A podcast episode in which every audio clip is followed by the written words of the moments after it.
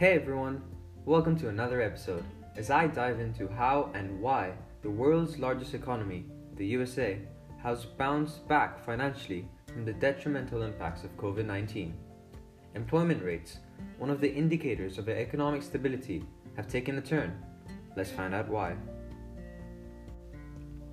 Earlier this week, members of the US President's economic team stated that the Omicron variant might have temporarily depressed employment, and the January jobs report should not be taken fully into consideration.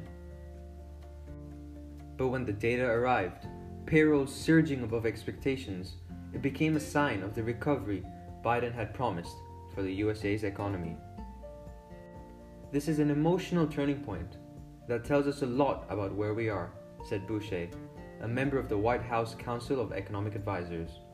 The strength of the growth that we've seen, the strength of the recovery, the strength of wage gains, all of that speaks to the economy moving forward. We just needed to get it over that hump of the pandemic. Biden was under heavy criticism lately, as his acts of pouring money into the economy through stimulus checks and other measures had predicted a stormy future influenced by high inflation, etc. Fuel was added to the fire when job growth appeared to slow down in December as Omicron ran rampant, damaging the president's credibility. Republicans, who had previously slammed Biden and the Democrats for the December slowdown in jobs creation, were left with fewer arguments this time.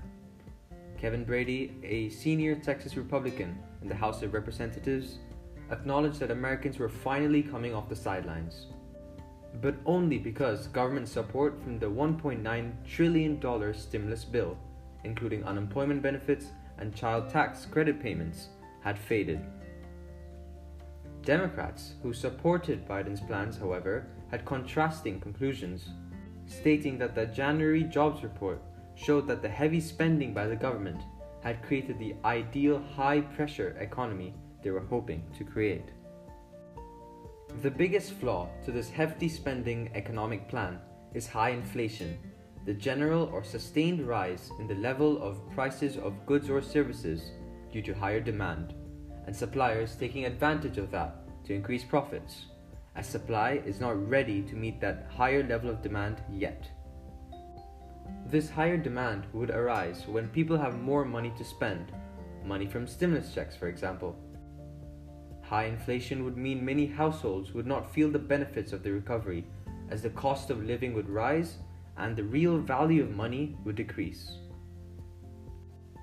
The White House has taken some steps to bring down the prices, including trying to ease supply chain difficulties at ports, these difficulties that would decrease supply of goods, and holding talks with energy producing countries to boost the supply of energy.